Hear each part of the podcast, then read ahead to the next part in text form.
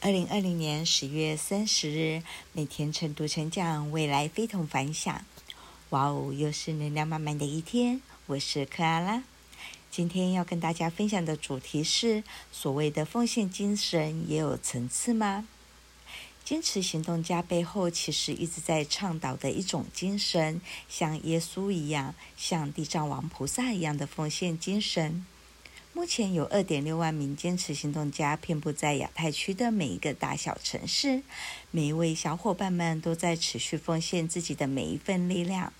不要小看这一份小小的力量，集结在一起，就会有机会让整个社会形成一个无限大的能量体。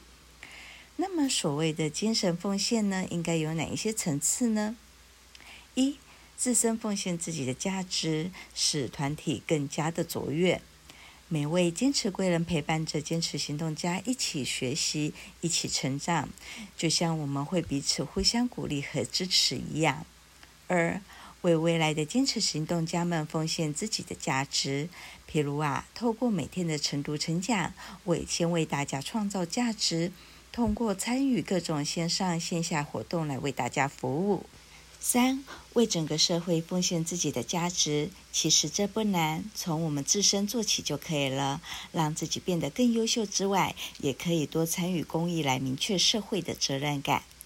今日金句：社会和国家的活力泉源，不一定是换了哪位领导人，从我们自己开始拥有奉献的精神，就可以体现出社会和国家的活力和竞争力。